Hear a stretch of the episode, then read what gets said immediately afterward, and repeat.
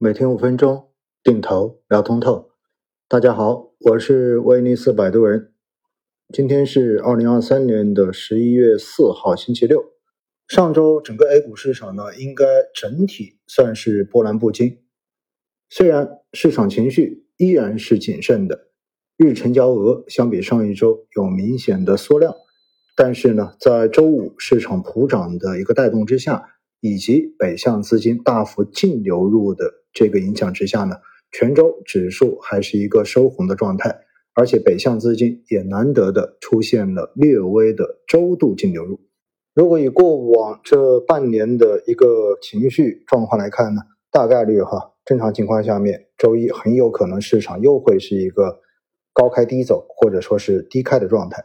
但是呢，在过去的这几天哈。我们看到外围市场实际上呢，有一些重要的指标已经有了相当积极的变化。在之前有一集专门跟大家讲过美债收益率和全球资产定价的这个逻辑关系，因为美国的国债收益率呢，作为全球资产定价的一个锚，它的高与低，实际上对于其他资产，尤其是高估值、高成长类资产的这一个定价。会产生非常直接的影响。在两周之前，十年期美债的收益率一度是冲到了百分之五以上。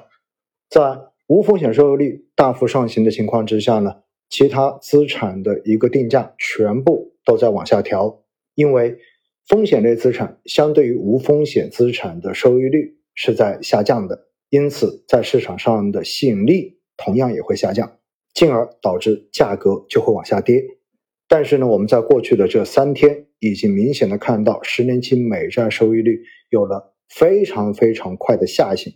已经从最高百分之五以上降到了只有百分之四点六这样的一个水平。所以在无风险收益率明显下降的背景之下呢，其他类资产的价格，尤其是风险类资产价格都有了明显的上升和回暖。因此，在上周，我们看到全球的股市基本上都是一个走红的状态，而 A 股在上周五也出现了全面的上涨。更重要的是，随着美债收益率的下行，美元指数也会出现下行。其中的逻辑就是，当美国的无风险收益率往下走的时候，那么对于资金的吸引力就会减弱，所以呢，也会降低美元的需求。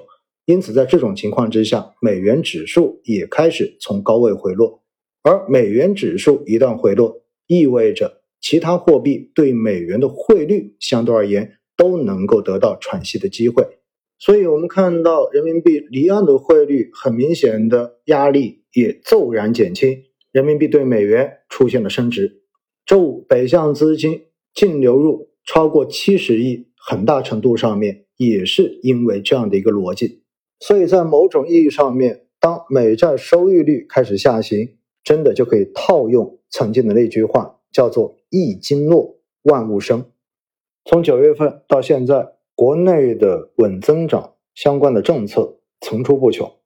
而陆续出台的数据已经逐步的验证了政策对于稳经济的作用。同时，监管机构对于整个市场交易规则的优化和调整。也一直没有停下脚步。金融工作会议对未来整个金融工作做出了非常具体而明确的部署。对于资本市场在整个经济升级过程中间要发挥的重要作用，基本上大家已经不再存在疑义，并且现在整个市场的估值水平依然是处在底部区间。